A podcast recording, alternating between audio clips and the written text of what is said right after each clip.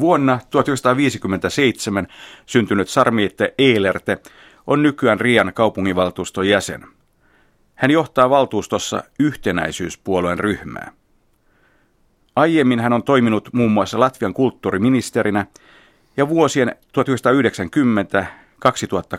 1990-2008 välisen ajan hän oli latvialaisen Diena-lehden päätoimittaja.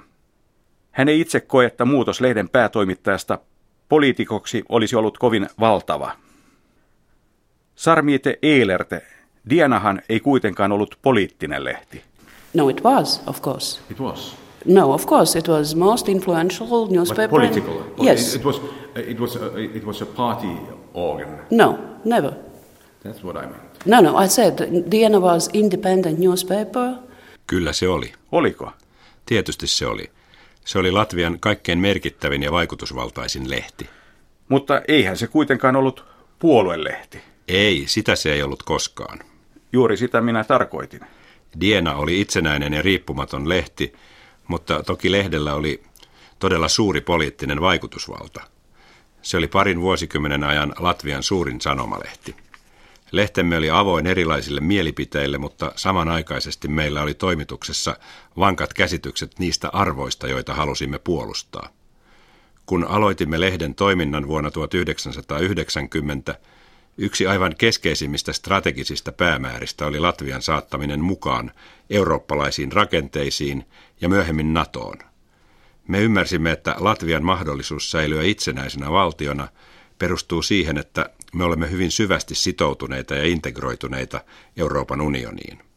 Olen hyvin iloinen siitä, että hiljattain Latvia otti jälleen yhden merkittävän askeleen integroitumisprosessissaan. Latvia siirtyi mukaan Euroopan unionin ytimeen, kun otimme euron valuutaksemme vain joitakin viikkoja sitten.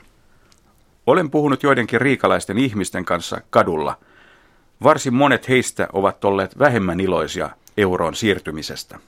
Um, I think that it's due to uh, uh, two main things because uh, let our uh, our currency before uh, it very nice.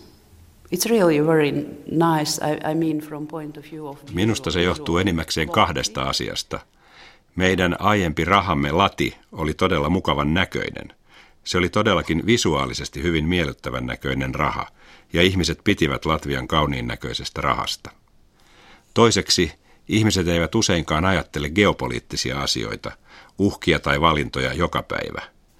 Mutta mikäli me vertaamme nyt Latviaa ja Ukrainaa, niin voidaan sanoa, että me olimme kutakuinkin samankaltaisessa tilanteessa heidän kanssaan 1980-luvun loppupuolella ja 1990-luvun alussa – Ero Ukrainan ja Latvian välillä on se, että meidän johtajamme näkivät pienen mahdollisuuksien ikkunan olevan raollaan, ja me teimme täällä kaikkemme, jotta me voisimme ensin jättää Neuvostoliiton taaksemme, ja sitten, jotta me pysyisimme vapaina uudelleen syntyvän Venäjän imperiumin vaikutuspiiristä.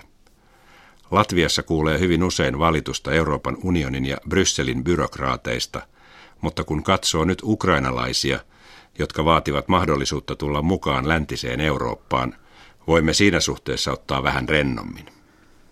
Palatkaamme vielä Diana sanomalehteen, jonka päätoimittajana toimitte lähes kahden vuosikymmenen ajan. Mitä lehdelle tapahtui viime vuosikymmenen lopulla? Menettikö se lukijansa? Diana changed uh, owners. Uh, and it happened a year after I, I, I left.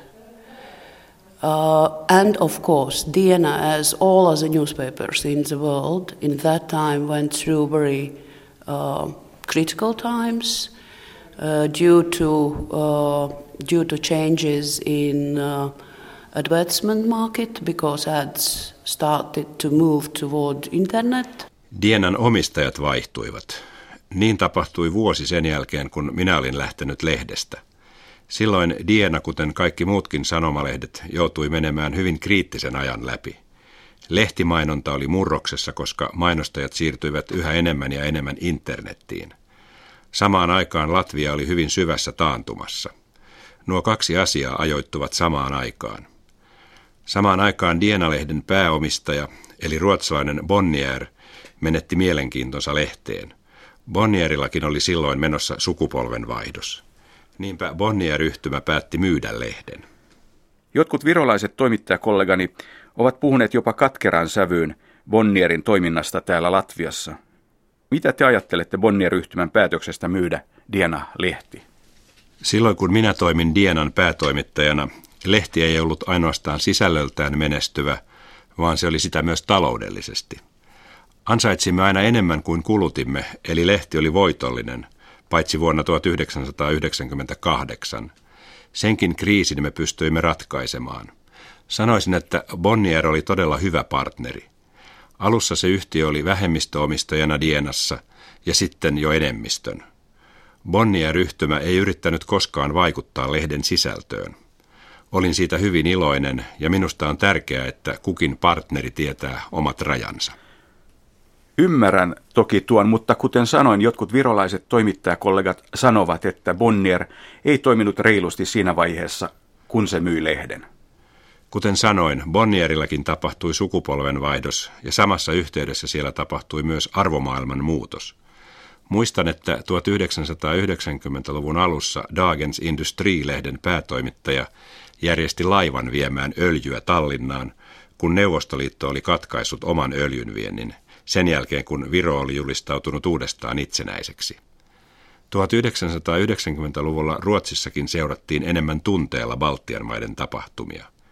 Sitten siellä tapahtui muutos ja he menettivät mielenkiintonsa. Niinpä heidän oli helpompi myydä lehti kuin mennä sen kanssa läpi vaikeiden aikojen. Sarmiete Eilerte, kuka osti Diana-lehden? Uh, for, for a long time, uh, owners uh, were uh, hidden, very deep in offshore world. Nobody knew some strange British owners were, were mentioned, uh, but uh, more or less it seems that uh, uh Latvian oligarchs achieved achieved the dream which they had for decades. Huh, pitkän aikaa ostajat pysyivät piilossa. Kukaan ei tiennyt, keitä he olivat. Puhuttiin, että ostajat olisivat olleet joitakin kummallisia brittejä, mutta vaikuttaa siltä, että latvialaiset oligarkit toteuttivat pari vuosikymmentä kestäneen toiveensa. Dienahan oli suhtautunut heihin hyvin kriittisesti. Nyt Diena on jotain ihan muuta. Hyvin monet toimittajat lähtivät Dienasta, koska sen omistajista ei ollut selvyyttä. Virossa postimieslehdestä on olemassa myös venäjänkielinen versio. Oliko Dienan tilanne samankaltainen? Alussa meillä oli myös venäjänkielinen versio, mutta sen levikki pieneni ja pieneni, joten mainostajatkaan eivät olleet siitä kiinnostuneita. Niin, ei yksityisen lehden velvollisuus ole ylläpitää jotain sellaista osiota, joka tuottaa jatkuvasti tappiota. Sarmiete Eilerte, mikä on mediatilanne Latviassa tänään? Olen saanut monilta tahoilta siitä varsin synkän kuvan. Kyllä, minustakin tilanne on erittäin huono, mikäli puhumme nyt painetusta mediasta. Täällähän oli olemassa kolme suurta sanomalehteä. Ne olivat Diena, Latvias Avise ja Neat Kariga Riita Avise. Viime mainitun omistaa eräs oligarkki, Diena on menettänyt asemansa ja Latvias Avise on konservatiivinen lehti, jonka lukijakunta koostuu lähinnä maaseudun väestöstä. Mutta on meillä olemassa yksi varsin hyvä viikkolehti, jonka nimi on IR, eli suomeksi Kyllä. Lehden toimittajista suurin osa on siirtynyt lehteen Dienasta. Toisin sanoen Dienan entiset toimittajat perustivat uuden viikkolehden. Meillä on myös varsin suosittuja internetportaaleja. Mutta kyllä tilanne on nyt huonompi, jos puhumme riippumattomista laatulehdistä. Siksi onkin erittäin tärkeää, että me kehitämme ja tuemme julkista mediaa, eli televisiota ja radiota. TV ja radiohan toimivat valtion rahoituksen varassa, joten ne voivat olla riippumattomia. Miten TVtä ja radiota rahoitetaan täällä Latviassa? Ne saavat rahoituksensa valtion budjetista. Meillähän on keskusteltu pitkään siitä, mikä on paras tapa rahoittaa julkista mediaa. TVtä ja radiota johtaa neuvosto. Millainen neuvosto? Se on neuvosto, joka on vastuussa elektronisesta mediasta – Eri ammattilaisorganisaatiot ovat nimenneet neuvoston jäsenet, jonka jälkeen eduskunta on hyväksynyt heidät.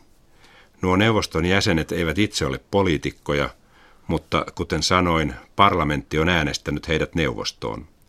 Tuo neuvosto on uusi asia ja julkisen sähköisen median johtajat ovat uusia ja he ovat mielestäni saaneet aikaan varsin hyviä tuloksia, muun muassa uutistoiminnassa. Täällä on kasvava tarve julkisen tiedonvälityksen kehittämiseen. Saavuttaako Latvian julkinen tiedonvälitys myös tämän maan venäjänkielisen väestön? Kyllä, meillä on venäjänkielisiä ohjelmia Latvian radiossa ja televisiossakin on joitakin venäjänkielisiä uutislähetyksiä.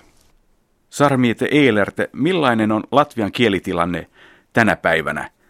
Silloin kun vietin täällä noin puolen vuoden ajan vuosina 1988 ja 89, täällä oli hyvin paljon niitä ihmisiä, jotka eivät osanneet lainkaan Latviaa. Mikä se tilanne on tänään? Täältä löytyy yhä niitä ihmisiä, jotka eivät koskaan opettele latvian kieltä, vaikka he olisivatkin asuneet täällä yli 40 vuoden ajan. Mutta toki tilanne on muuttunut viimeisten 20 tai 25 vuoden aikana. Nyt voidaan sanoa, että nuoret osaavat täällä latviaa. Se johtuu siitä, että opetuksessa on otettu tärkeitä askeleita siihen suuntaan. Nyt 60 prosenttia oppiaineista lukiossa on latvian kielellä. Korkeakouluissa ja yliopistoissa opetuskielenä on latvia. Tilanne on siis siltä osin muuttunut, mutta monissa suurissa kaupungeissa venäjän kieli on niskan päällä. Tavallaan myös täällä Riassa. Onko latvialaisten ja venäläisten välillä jännitteitä täällä Latviassa? Ei niitä jännitteitä näy katutasolla. Ei täällä ole siitä johtuvia konflikteja. Mutta kyllä niitä jännitteitä silti on yhä olemassa. Joskus ne ovat syvällä piilossa ihmisten mielissä. Täällä Riassa tapahtui erittäin traaginen onnettomuus viime marraskuussa. Tuossa Maksiman kauppakeskuksen romahtamisessa kuoli niin latvian kuin venäjänkielisiäkin ihmisiä. Oliko tuolla tragedialla jonkinlainen yhdistävä vaikutus? En ymmärrä tuollaista kysymystä. Et muuten ole ensimmäinen, joka esittää tuon kysymyksen. Jos tuossa onnettomuudessa olisi kuollut virolainen tai arabi, mustaihoinen tai kuka muu tahansa, minusta olisi tuntunut aivan samalta. Kyse on ihmisistä. Ei täällä ole sellaista konfliktia tai vastakkainasettelua ihmisten välillä, että joku venäläinen olisi iloinen latvialaisen kuolemasta tuollaisessa traagisessa onnettomuudessa, eikä kukaan latvialainen tuntisi iloa, jos uhrina olisi venäläinen. Kysymys on hyvin keinotekoinen. En usko, että kukaan täällä Latviassa ajattelisi tuolla tavoin, tai että joku täällä laskisi kumpia, venäläisiä vai latvialaisia, kuoli onnettomuudessa enemmän. Niin ei ole. En minä sitä niin tarkoittanutkaan. Joskus vain on niin, että tragediat yhdistävät ihmisiä ja saavat heidät huomaamaan, että me kaikki olemme ihmisiä. Ehkäpä selitän vähän. Kun Breivik tappoi kymmeniä ihmisiä Norjassa, sikäläiset ihmiset unohtivat ainakin hetkeksi vaikkapa poliittiset erimielisyytensä. Eli tragedia yhdisti norjalaisia. Tarkoitti siis jotain tuon kaltaista. Niin, kyllä Maksiman tragedia yhdisti ihmisiä, mutta ei siinä kyselty, oliko kyse latvialaisista tai venäläisistä uhreista. Mutta ei tragedia johtanut myöskään siihen, että joku olisi ryhtynyt kyselemään, kuinka integroituja ihmiset täällä ovat – latvialaisten ja venäläisten väliset jännitteet ovat paljon pintaa syvemmällä. Ne eivät näy ulospäin.